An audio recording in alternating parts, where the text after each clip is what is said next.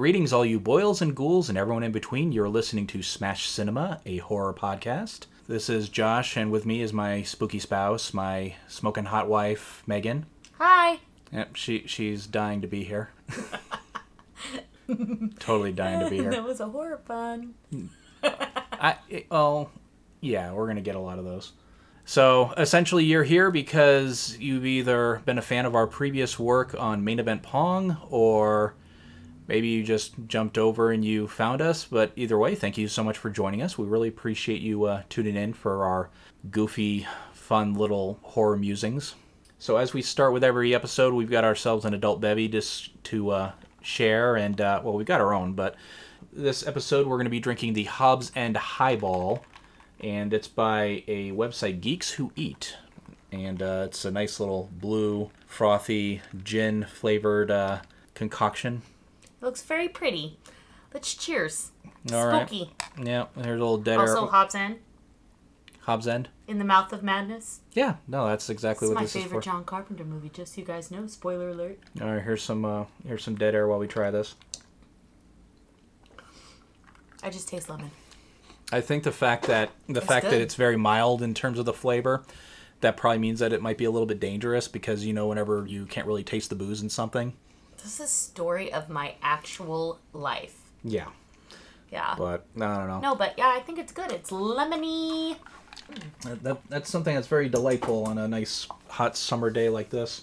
All right, so pretty much on this podcast, we're going to be going into, you know, obviously items in the horror genre. We're going to be looking at movies, TV shows, books, games, toys, all sorts of fun stuff.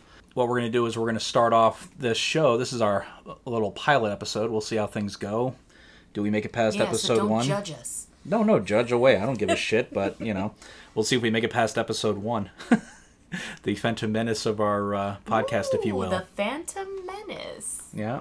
And what we're going to do in this episode is we're going to go through just a kind of a welcoming way and see, like, you know, you can kind of get a sense of who we are, what we like, and things of that nature. And what we're going to do is we're going to go ahead and give you our top 5 horror movies. And, yeah, so, but before we do that, let's go into some recent horror news. Let's see here. It looks like, for all you Scream fans, Scream 6 has started filming earlier in June, it looks like, and it's due for a March 2023 release. That's fast. Yeah, well, you know, horror films, they're low in cost and usually high on return, but as long as we get good gore. Yeah, we'll see. But it's rumored to take place in New York City, so they are moving away from Woodsboro, but I think in part 3 it took place in Hollywood, didn't it? Yes, it partially took place in Hollywood. And 2 wasn't really in Woodsboro, was it? The college? I can't remember the exact. I mean, yeah. I don't think 2 took place in Woodsboro either, because that's not where the college took place. Mm-hmm. But yeah, you're right.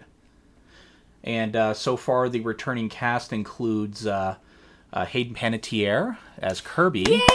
Justice for Kirby. Curly. I don't do it. Yay! Justice for Kirby. Rest in peace, headphone users. And then, sorry, I'm loud. And then Courtney Cox is coming back as Gail Weathers. Kirby's like the best character. Well, you like her because she is like super, super duper into horror and whatnot, and she, you know, flexes her horror muscles. Mm-hmm, exactly. And she's hotter than the sun in that movie. And so, I never really thought she was that hot before. Not that she's unhot. God, I mean, I would have traded her at any point in my life. But I think that, I don't know, just, yeah, that scene where she names all of the horror movies, I was like, oh my God, Kirby. All right, and then there was big news about Neve Campbell and her possibly returning or not returning as Sydney, which I guess as of recently there's been rumors that they settled that contract dispute. Apparently they were not going to pay her what she felt she was worth to return to the film, but now there's rumors that they've settled, which they damn well should have. Because honestly, you need to give her respect. Like, I don't care how many new characters you introduce, unless Sydney dies in one of the movies in a very, like, poignant and, like, meaningful way. But other than that, they need to pay her what she deserves. Yeah. You know, she's a legend. And just because she doesn't really work outside of Scream very often anymore does not mean that she should not be in the movie because of salary. Like, yeah. Give her what she wants. Don't disrespect her that way. Wes wouldn't have done that. No, Wes would not have done that. He would have said, pay her what she wants. I mean, she's the spearhead of the frickin' franchise. She's Sydney. But in any case, it looks like, it, at least according to the rumors, it looks like that's been resolved and she will be returning, but we'll see. Let's see, another news. Terrifier 2 is releasing in time for the Halloween season, 2022.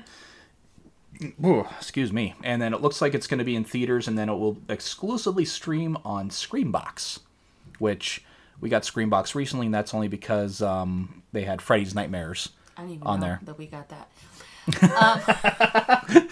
Why didn't you tell me? I know. I was like, why didn't you tell me you buy this shit? No. I loved Terrifier 1.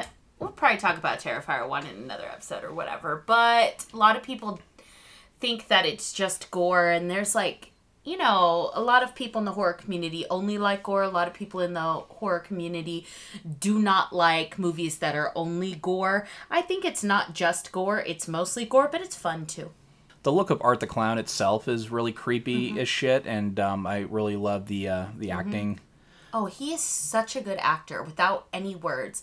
And the thing about me that you will learn a little bit later in this episode when we get into the content in this episode is I love basically any movie set on Halloween, except for maybe actual Halloween. I mean, I don't dislike Halloween. No, but... she's already shots are fired. Yeah. I'm just not the big Halloween fan that everybody else is. Yeah, and that the David Howard Thornton. Sorry, I had to look it up really quick, but yeah, he plays Art the Clown, and he's masterful in the role, does so much with so little regarding no dialogue and whatnot. He's just a silent killer. He likes to toy with his victims and stuff, but good times, and we've been waiting for that movie, so it's going to be fun to get it around Halloween when we need it.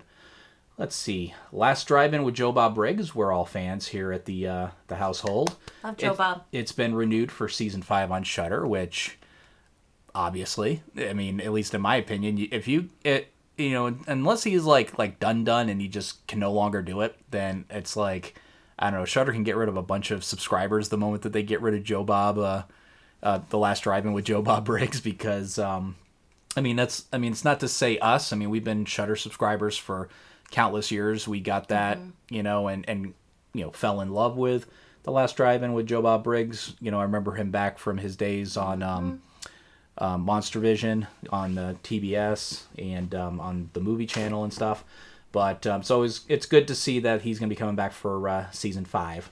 Doesn't feel like Friday without Joe Bob and Darcy.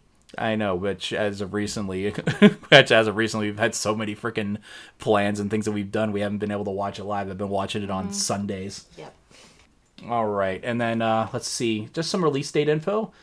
For any, like, the horror-related fun stuff. What We Do in the Shadows is coming out this July 12th on FX. American Horror Stories will be back July 21st on FX. And if it's anything like last season, hopefully both stories are watchable and not just the first half like last season. The one with the alien babies. American Horror Stories is the anthology where it's a different episode every... different story every episode. Oh. American Horror Story is the one where it's... oh, yeah, they did the double feature thing. Yep. Yeah. So, American Horror Stories, like, most of the episodes were good. I love one. I love season 1 the best of all of the American Horror Story seasons. I do love 3, of course, because Coven was amazing. I loved Hotel. I loved Apocalypse. I love 1984, whatever it was.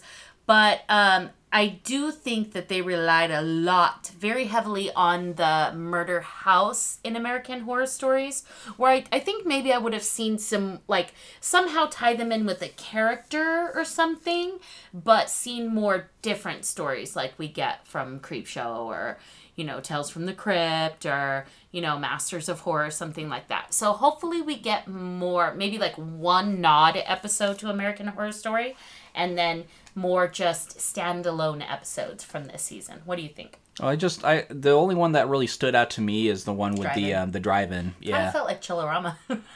It was like more of a serious Chillerama, but I mean I do love the whole concept of a movie that kills you when you watch it, like Cigarette Burns, the Masters of Horror episode, the one with Glenn from Walking Dead and Udo Kier. That was John Carpenter too. But The Ring that's the plot of The Ring too. Oh yeah. Mm-hmm. Let's see, to much people's delight, not mine, Hocus Pocus 2 will be out on September 30th on Disney+. I'm excited about Hocus Pocus 2, but not as much as everybody else. I do, like I said, I like all movies set around Halloween time, but I do think that the Hocus Pocus girls have adopted other horror movies that you'll learn about lately, and I kind of feel like, get off my lawn.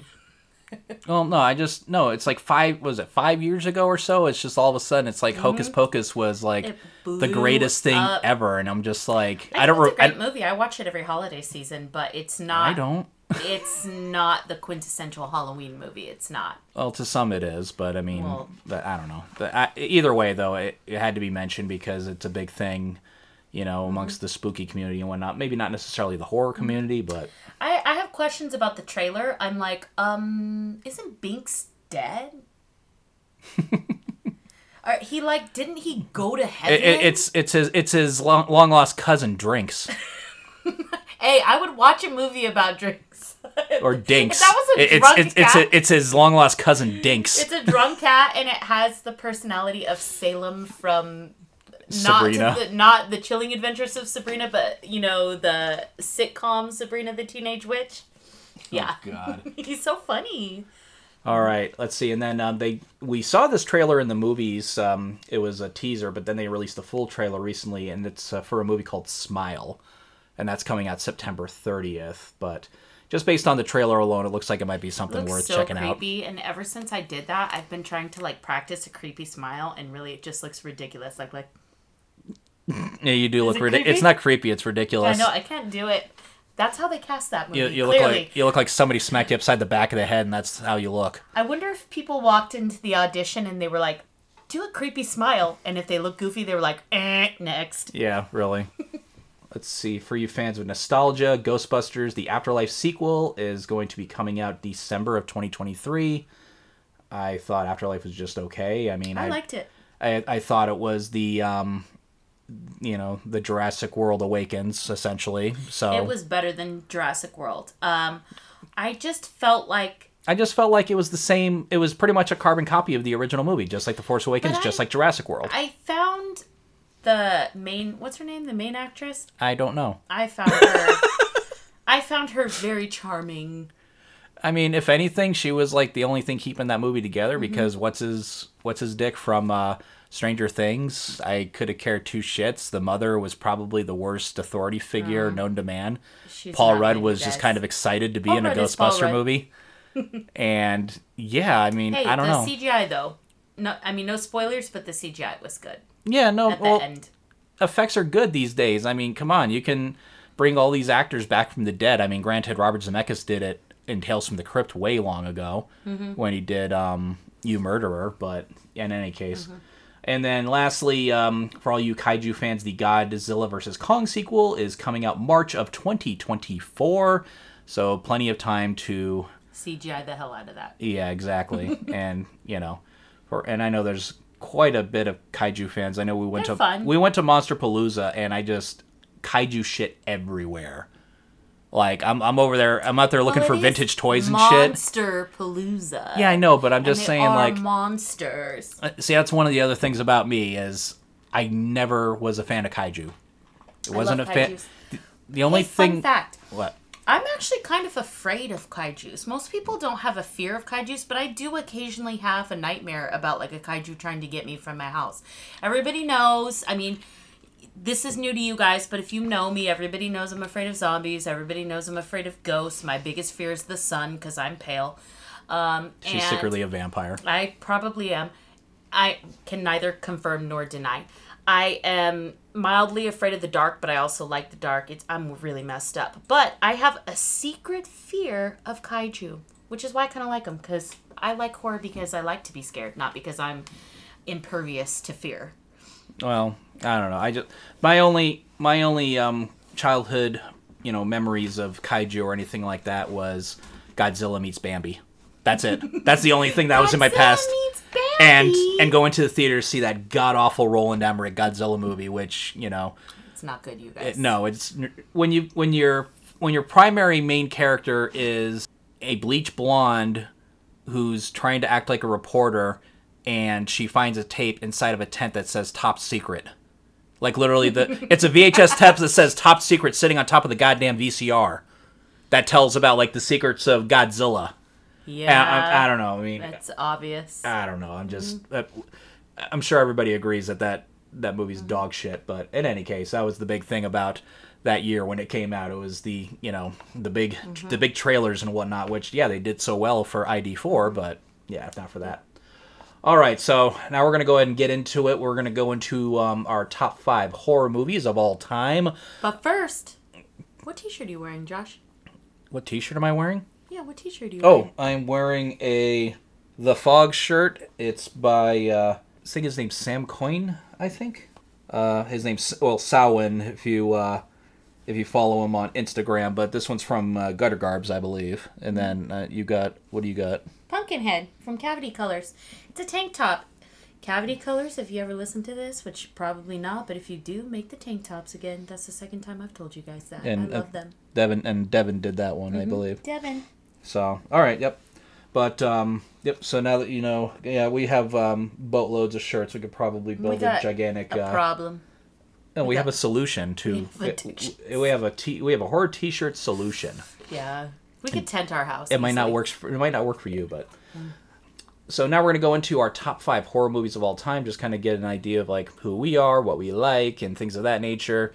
Maybe you'll see some things in there and be like, well, what about this movie or that movie, or, you know, or these guys are vanilla as fuck, or I don't know. I mean, we figure we'd start off with this before we start getting into anything else, just start off with the basics. But so what we're going to do is I'm going to start over here with Megan. She's going to give her number 5.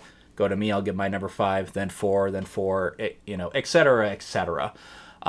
We did not combine a top 5 between the two of us. This is our individual top 5 movies. This would take We're not capable of agreeing on that. That would take violence. That would take violence. So probably be the end of our marriage. Many counseling sessions. Probably violence. Get remarried, and then I would win. And then get another divorce. And then our top 5 would just be my top 5. And then, yeah, it would just be, it would be happy wife, happy life. So, but before we do that, just go ahead and give a few of your honorable mentions. Just like 3 of them. 3 honorable mentions that didn't quite cut the mustard. Candyman. Okay. Hatchet. If you know me, you think of Hatchet when you... If you... have seen Hatchet and you know me, you're a friend of mine, you think of me when you hear the name Hatchet. Would you disagree with that? I think of you and Zack Attack. Mm-hmm. And Adam Green, of course.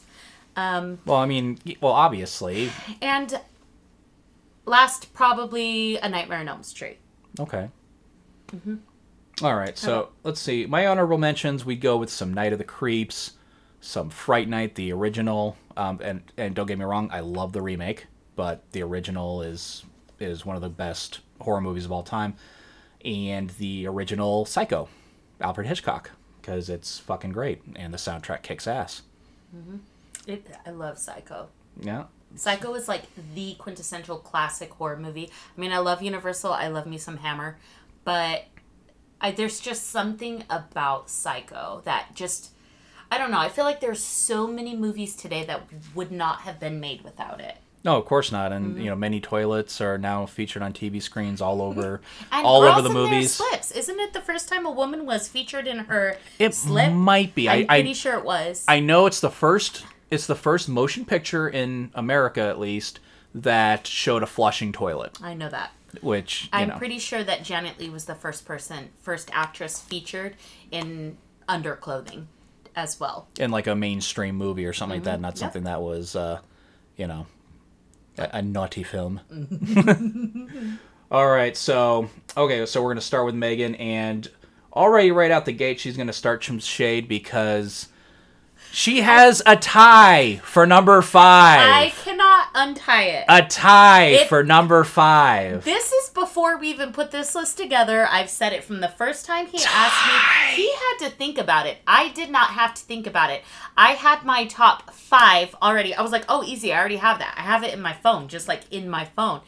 And, but I have had a tie for 5, okay? So, number 5, and I'm me saying this one first above the other does not make it not a tie, it's alphabetical order. That's what, that's what you're saying. Exactly. Yeah. So, number 5, An American Werewolf in London by John Landis. So, what's the other one then? Okay, and go ahead, just go ahead. They're ties. Number 5 is Silver Bullet. That's my favorite Stephen King. You know, I love Stephen King. I've read a lot of Stephen King's books. I'm a big reader. I don't know if you know that about me. I love them both. They are both werewolf movies, but they're two completely different kind of werewolf movies. In An American Werewolf in London, you are seeing the movie from the werewolf's point of view. You are experiencing what it's like to become a werewolf with him. It's not really scary. The scene on the moors is a little scary at the beginning, but it's not scary. It's more fun and more just kind of cool, and it is a little emotional because, you know, if you watch the movie, you know what happens. Whereas it's a 40-year-old movie. If I know. Spoiler ban has been lifted. Okay, so here's the thing: if we bring up anything that would be considered a spoiler in any of these movies on the list.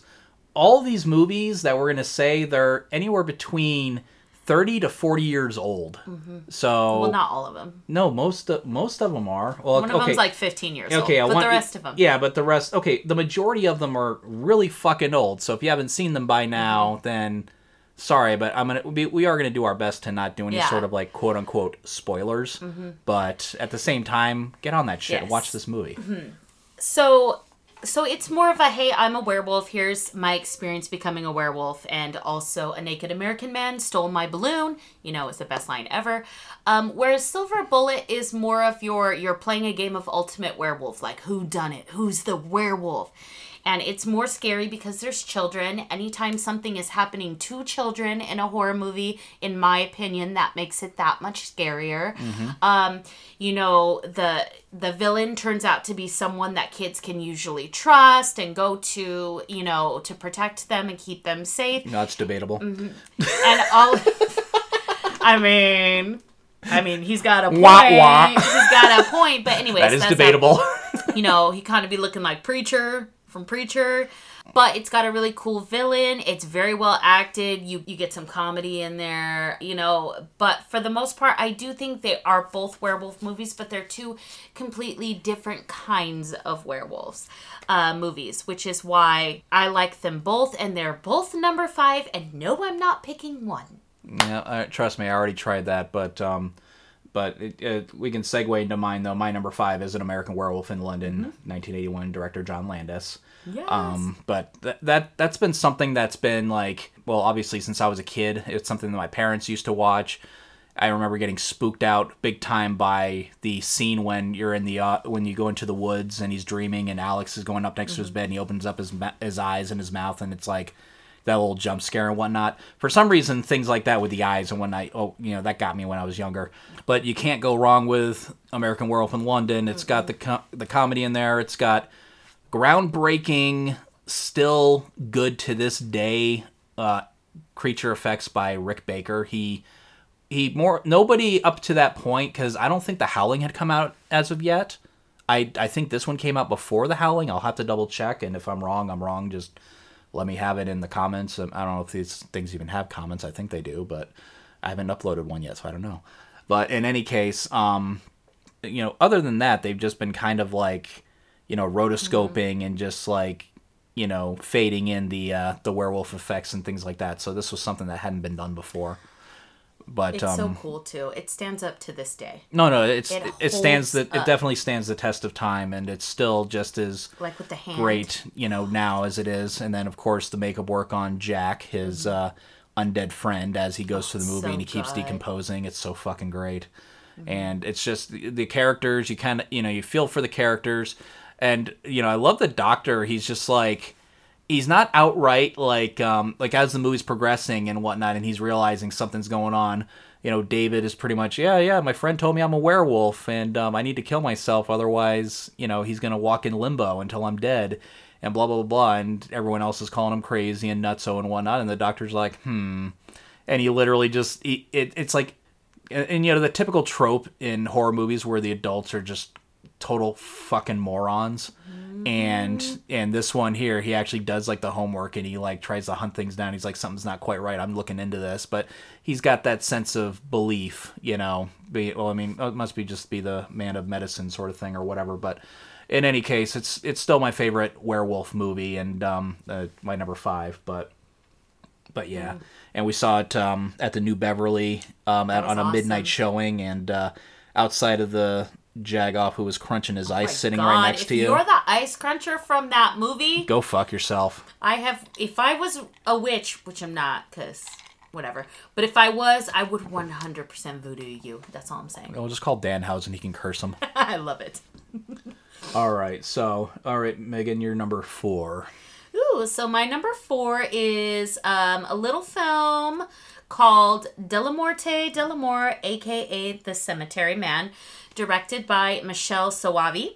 You've probably seen it. If you haven't seen it, it's a super fun borderline giallo. I don't think it's technically giallo, but it has the feel of it. I mean, it's Italian. Mm-hmm. It's definitely got the Italian feel of a horror movie. I don't know if I'd call it giallo because it doesn't have like the striking colors of a giallo. Yeah. And but anyways.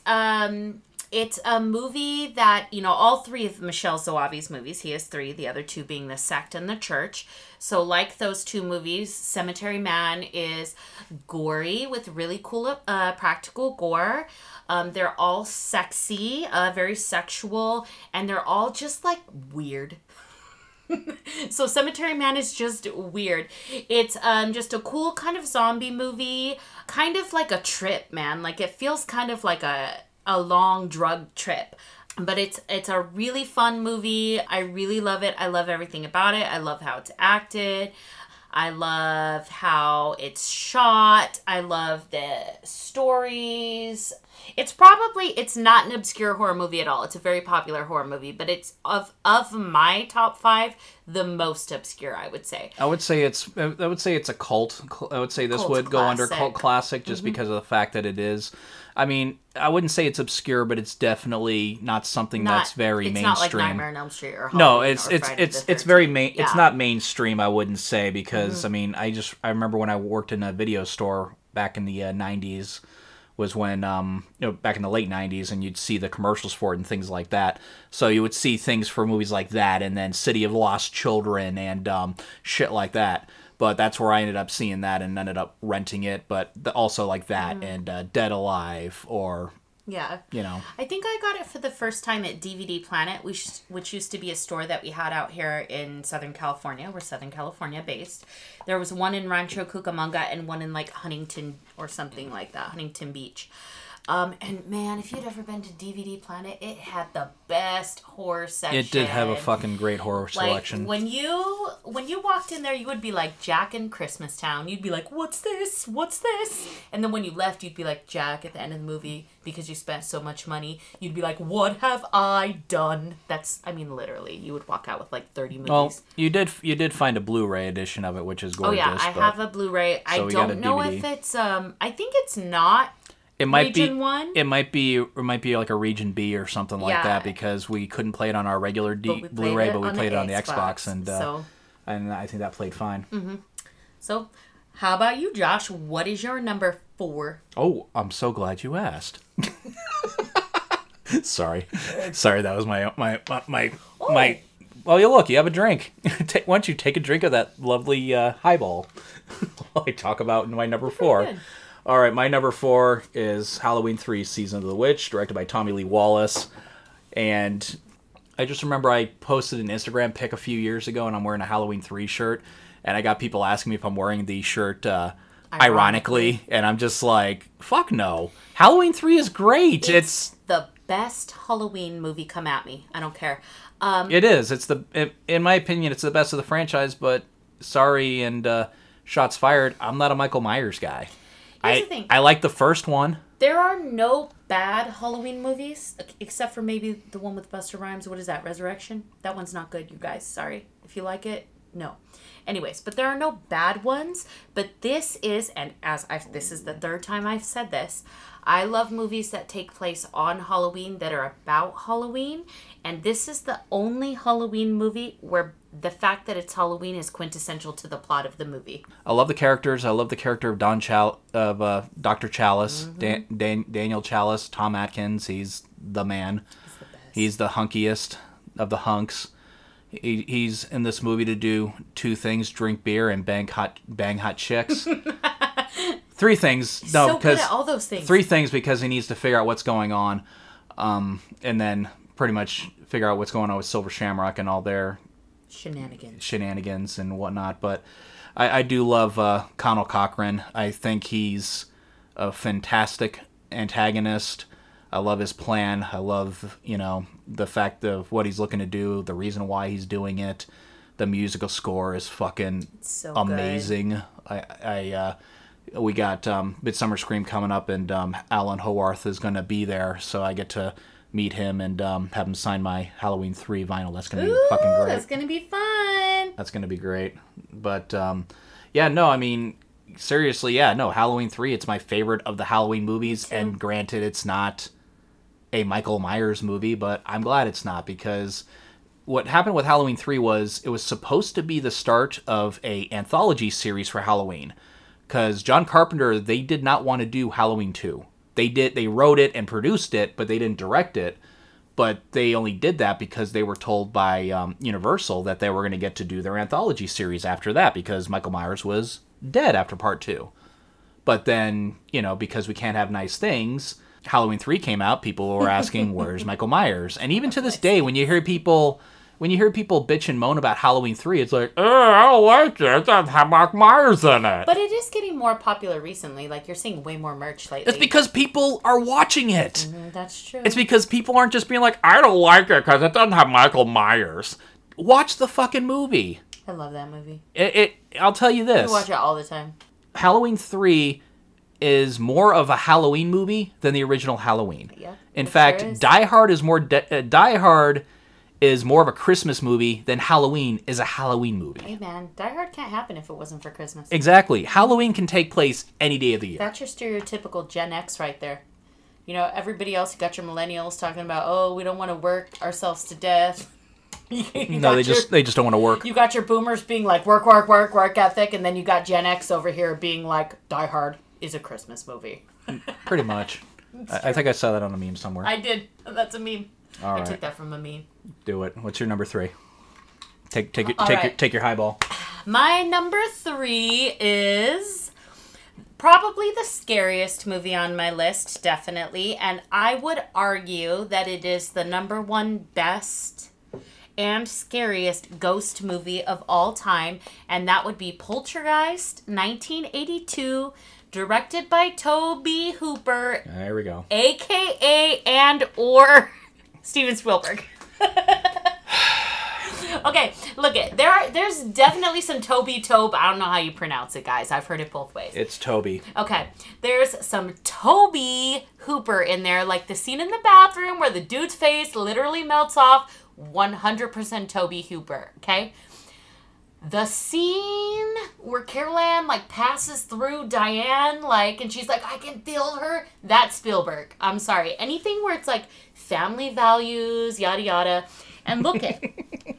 Tobe Hooper might have directed Poltergeist, but the only reason why is because Steven Spielberg could not direct it because of contractual obligations for E.T. He was filming E.T. at the same time. Yeah, and they wouldn't let him, right? Wasn't it, like, against his contract? Something like that, but I think also they were, like, filming both movies, like, right near each other, too. So he would go over and visit the set all the time. Like if you watch any behind-the-scenes thing on Poltergeist, he was there a lot. He's never not there. That's what I'm saying. So I know his fingerprints are on it, no doubt. There's a big debate, but he at least partially directed it. It's like when you watch, a Return of the Jedi. He had nothing to do with Return of the Jedi. Sorry, Empire Strikes Back. One of them. I don't know. Anyway, he didn't have anything to do with that either. He did. Anyways, but here's my thing. I think, it's a rumored to be a cursed movie. If you guys want to know about that, go watch it on Shudder. It's a whole series about cursed films. Mm-hmm.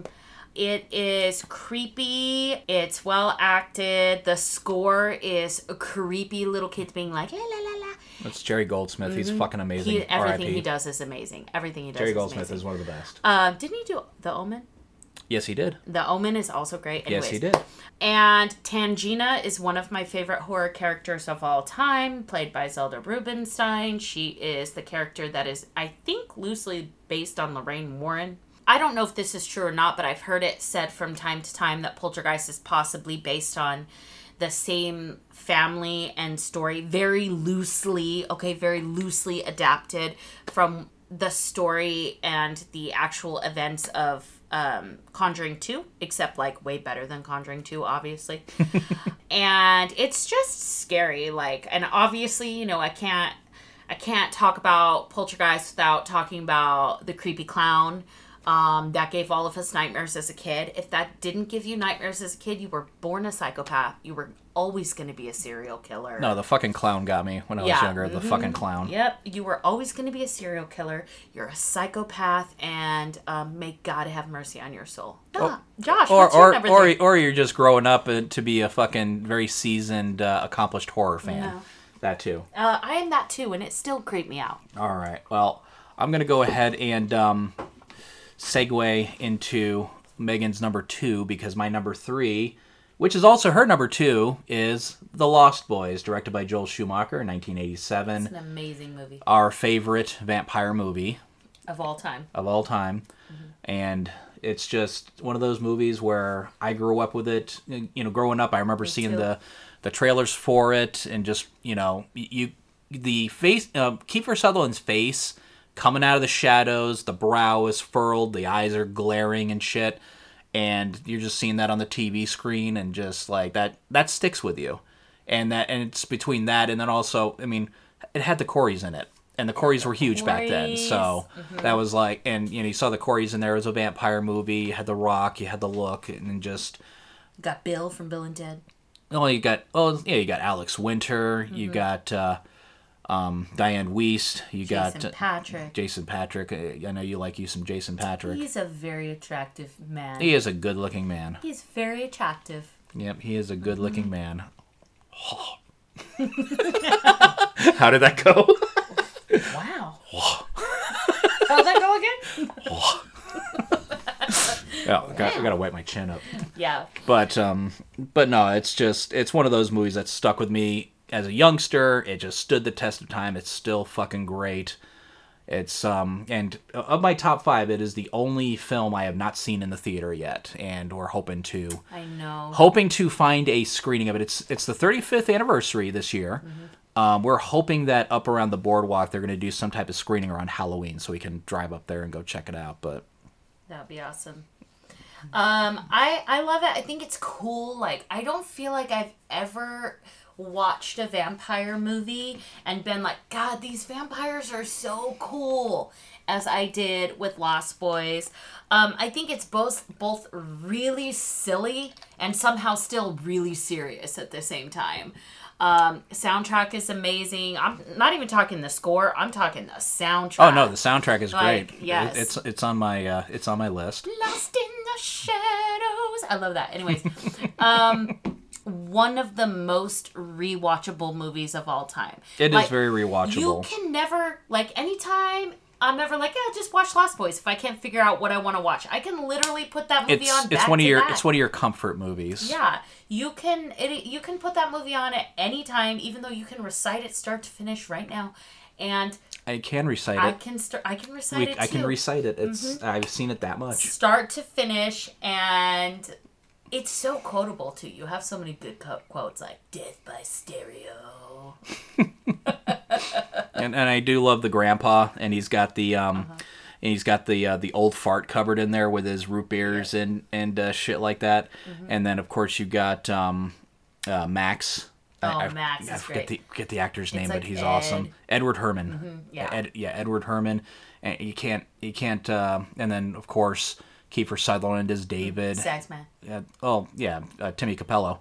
But my mom, she can't do vampire movies. She can't do devil movies or anything like that. But she cannot watch anything with Kiefer Sutherland anymore because of Lost Boys.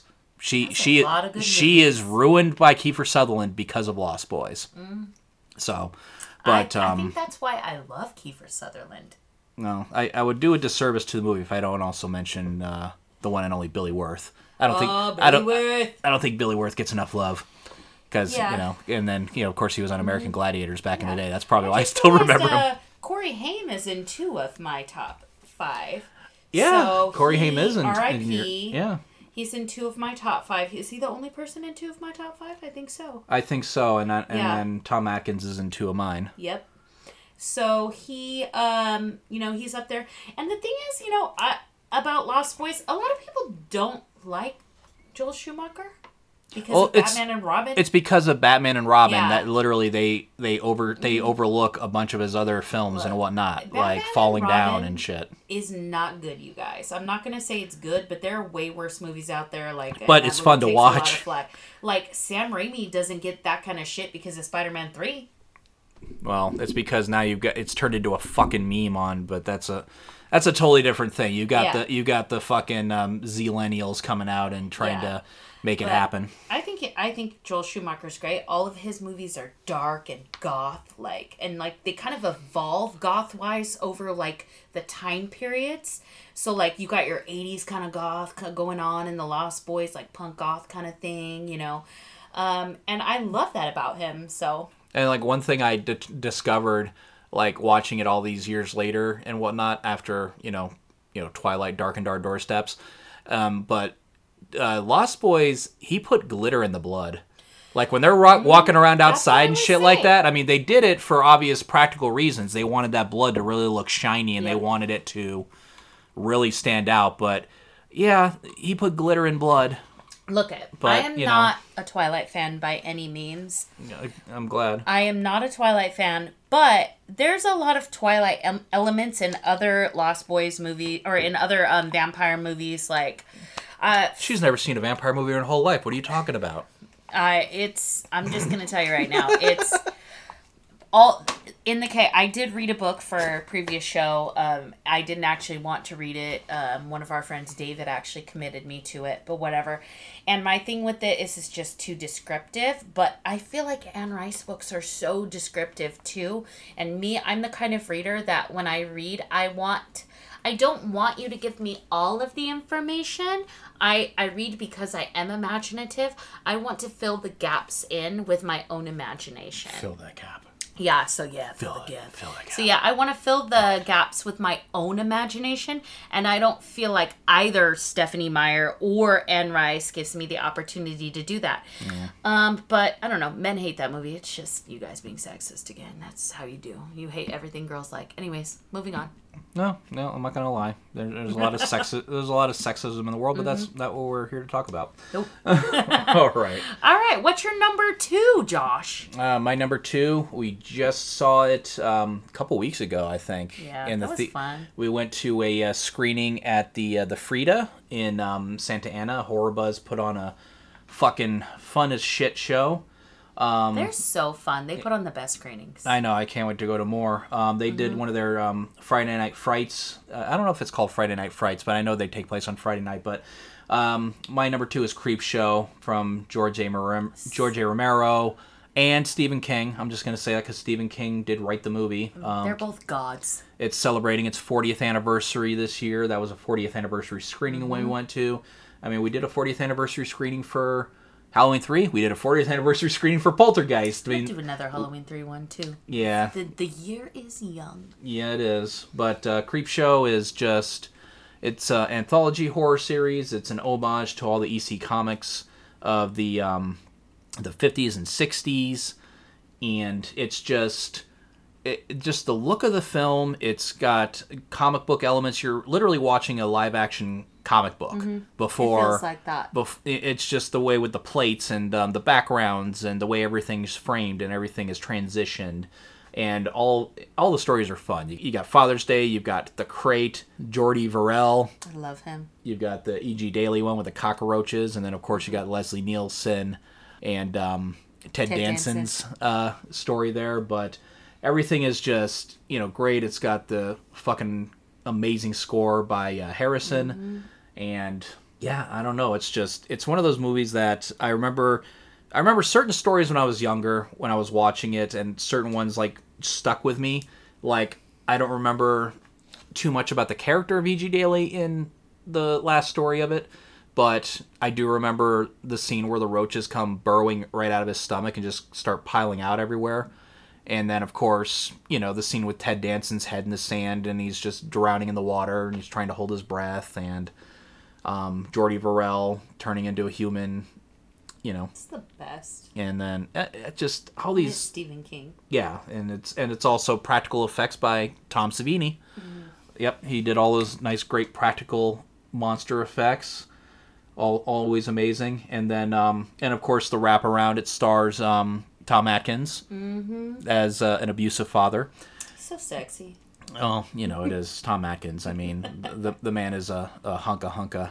And then also Stephen King's son, Joe Hill, was the youngster in the wraparound too. But it's near and dear to my heart. I love the movie. When we went to go see it just recently, I had an ear-to-ear grin the entire time. I was just, you know, sucked right in. Too. Yeah, we did a trivia, and it was about anthology movies and anthology horror movies. So what they did was they had like 5 choices up on the screen, and then above that they would flash the questions, and the answer was one of those. But it started off a little iffy because one of the guys was just hitting the buzzer really fast, then reading the question, and then trying to answer, but he still got it wrong. So I had to pretty much... I didn't realize till like 3 questions in that... Because they were reading you the questions. I didn't realize that the questions were up on the screen printed until like 3 questions in. I'm like, oh, shit. And then that's where I was able to, you know, go in. But, you know, I ended up getting a nice little goodie bag and whatnot. But I love Creepshow. That was a great screening. Definitely recommend, you know. 5 out of 5. 5 out of Smashy Pashy Eggman. 5 out of 5. Love it. Perfect. I agree. All right. Give me your number one. All right. So my number one, and if you know anything about me, no surprise. You should not be surprised by this. This is my Desert Island movie. I've seen this movie so many times. I literally watched it for 24 hours straight one time on FearNet on Halloween back in the day. And that it is Trick or Treat by Michael Dougherty. As I mentioned, this is my 4th time mentioning it. This I love movie set on Halloween. Like, I literally want to move to Warren Valley because it seems like Halloween is so lit there. And I essentially, I love Sam more than any character in any movie ever. Okay, Sam is my guy. And this is not me adopting this recently, because in like 2017 on, a lot of people adopted Trick or Treat. Like, I was Rhonda in like 2010 for Halloween. Speaking of lit, this drink is getting really lit towards the bottom. So I was Rhonda in 2010, like, and back then, so I lost my first 2 copies of the Trick or Treat DVD, loaning them out to people. Because people loved it so much, they stole it. If you're one of those people who have my original Trick or Treat DVD, please bring it back to me. It misses its mom. Anyway, she will find you and she will kill you. If you've been my friend for like more than 15 years and you saw that movie, I made you watch it. Like, for reals, I made you watch it. It's like Hatchet. I made you watch Hatchet. She is the OG Trick or Treat fan. I feel like I have to freaking defend it because now it's all popular, and, you know, I have the original Sam Pop. Now they're hard to get. Not really. They're at Spirit all willy-nilly. But anyway, I love it. It's so cool. It gives you this Halloween feeling. The stories are amazing. It's an anthology of intertwining stories. You know, There is great actors in it, like Tomo. You got Pennicott. Yep. Mm-hmm. You have all kinds of great, amazing stories going on. You've got werewolf striptease with titties. You've got striptease. They're just ripping shit off with titties. Got my favorite story is the school bus massacre with little kid zombies. Like I said earlier, anything with kids is scary. You've got people who hate Halloween getting killed by Sam because they deserve it. If you hate Halloween, that's the fate you deserve. You gotta follow the rules of Halloween. An amazing soundtrack that's super creepy and fun and festive. And honestly, I just think it's the ultimate comfort movie. I know a lot of people say every day is Halloween, but I literally, every day is Halloween. I am wearing something Halloween related. Every single day, I'm literally one of these Love, Pain, and Stitches purse people, so you never see me without a Love, Pain, and Stitches bag. Like, I am literally, if I could live in Halloween Town, I would. And Trick or Treat is the movie that takes me there. I think it's just, I said Lost Boys is one of the most rewatchable movies in the world. Trick or Treat is right up there with it. I can watch that movie more than one time in a day. It's very easy to watch. Very fun to watch, very easy to watch. Yep, absolutely. So if you haven't seen it, which is nobody because you've all seen it, but if you haven't, literally hang this up and go watch it right now. Hang up your phone or your listening device. It's the best movie ever. It's also the newest movie on my list, but that movie was made for me. Like, I am Rhonda. That's my movie. What about you? What's your number one, Josh? All right, well, my number one is not going to be something that is going to be on a lot of lists, at least for a number one. It might be something that might be on lists, but not in top 10s or top 5s or even, it's not really your prototypical number one horror movie, but it's easily my favorite horror movie. And, I did have to sit down and, mull over my list and, what do I love? What's stuck with me? What have I loved since I first saw it and to this day? What has just stood the test of time? And what is, I can just pop it on whenever. And to me, that is Tales from the Crypt Presents Demon Night from 1995, directed by Ernest Dickerson. And from the moment that I saw it in the theaters when it first came out, back in 95, I was 15, I think, when we went and saw it, which technically I shouldn't have been in the theater to begin with. I wasn't with adults. I was with my friends, but they weren't IDing at the front. So thank you guys for not doing your job. I appreciate that. But just between the music, the acting, the characters, the gore, the story, it was just fun from start to finish. Billy fucking Zane had the performance of his career. I think, if you look on IMDb, I think that he said that this is his favorite performance. And when we went to Mad Monster, they did do a panel, and it had Todd Masters, Charles Fleischer, Ernest Dickerson, and Billy Zane, and just listening to them talking about the stories and everything like that, and just how everything went, and just the trust that the director put into Billy Zane for the ad-libbing that he did do, or he just with so the character amazing. And stuff like that, things that he brought to the table that just made the character better. But just the fact that because the studios didn't have faith in the movie, it was one of those things where their budget was supposed to be much bigger than it was. And they said, well, you got to work with this budget. But apparently the original script for this was supposed to be much more demon heavy, much more batshit insane. But then, of course, they're just yeah, you have this money to work with, go have fun with it. And they did, because you can tell that, at least to me, it translated to the screen how much fun the movie was because of the fact that they had fun filming it. They had fun creating this world, this story. And that's something that really showed through to me, because back from the first time I saw it to, the other week when I watched it again, it's just fun from start to finish. And just... It's a fun movie. It's creepy. Billy Zane is sexy. William Sadler is God. It's got the Crypt Keeper laughing at his own jokes, which we all love about him. Yeah. It's an amazing movie. Yeah, no, when we meet John Cassara, I'm going to have to ask him, why does the Crypt Keeper laugh at his own jokes so much? It's like the... he's a comedian. He can tell us that. He's like the Haunted Mansion narrator. That's true. And me. Yeah, well, I'm doing it now. Well, the creep during the Creepshow TV show, he just laughs. He doesn't even say anything. He just goes. He's cool too. I know he is cool too, but yeah, I mean, I remember in high school, I was a part of the little school newspaper, and I did movie reviews, and so I did a review for Demon Knight, and I remember I gave it A+, highest possible recommendation, blah blah blah. Like, I'm just like, it's got gore, it's got titties, it's got violence, it's got demons, it's got rock, metal music and shit. The soundtrack is great. It's, but yeah, I can't recommend it enough. And I know that it's got its lovers out there. I know that anybody I ask who's seen Demon Knight, they love the movie, but it's not on a pedestal. It's not on the pedestal, but. It's an amazing movie. It's definitely in my top 20. It's the better of the two Tales from the Crypt movies, although Bordello of Blood feels more like Tales from the Crypt. Well, that's the thing. And one of the things that they told us to do, which I did do at Monsterpalooza, they were talking about a podcast by a channel called Dads from the Crypt. Yep, there goes one of the Tales from the Crypt toys. All right. Ghosts. Okay. Yep. Well, that fell.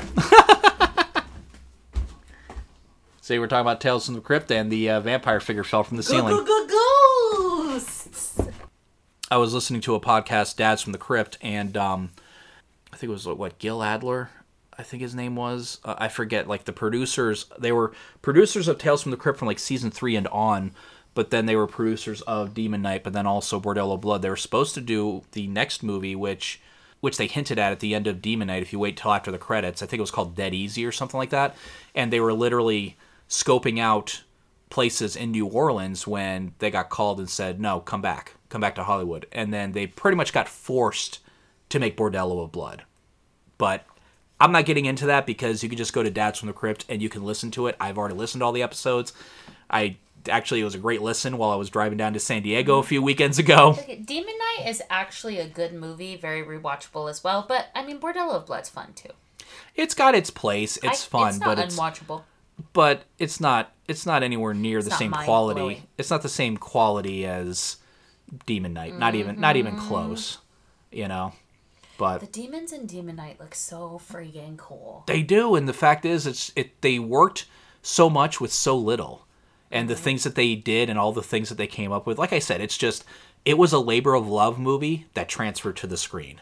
Mm-hmm. And I can't gush enough about it, but I'm going to stop because we're trying to keep this short. And we're already over an hour. So, ooh. But before we go here, let's see. We got some upcoming events coming up this weekend, because I am going to post this week.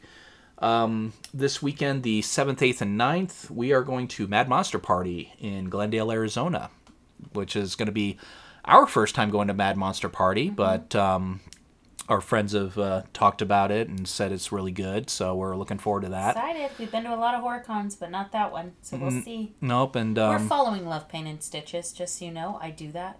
No, she does. She is a psychotic. Mm-hmm. Yep, but and then later on in the month, we've got Midsummer Scream, which is making its triumphant return after 2018 and the lovely little pandemic.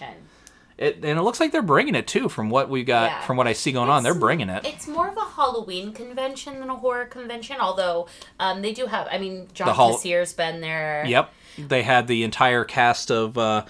Nightmare 3, they had all the Dream Warriors there. Mm-hmm. Oh, Guillermo's been there. Guillermo's been there. Tom Holland has been there. But it's mostly a preview of all of the Southern California Halloween haunts that we do, the theme parks, the major attractions, the haunted ones they put on every year, like Not Scary Farm, Haunted Hayride, Horror Nights, 17th Door, etc., etc. And we love doing all that. I go to... at least 5 haunts every year. It's every Halloween. That's definitely something that we've been doing for years and years and years. So it's really fun to get kind of a preview of what's going to happen in the middle of summer before October. Yep, and we're definitely looking forward to that. So we got that coming up. But yeah, so that was our top 5 horror movies of all time. And...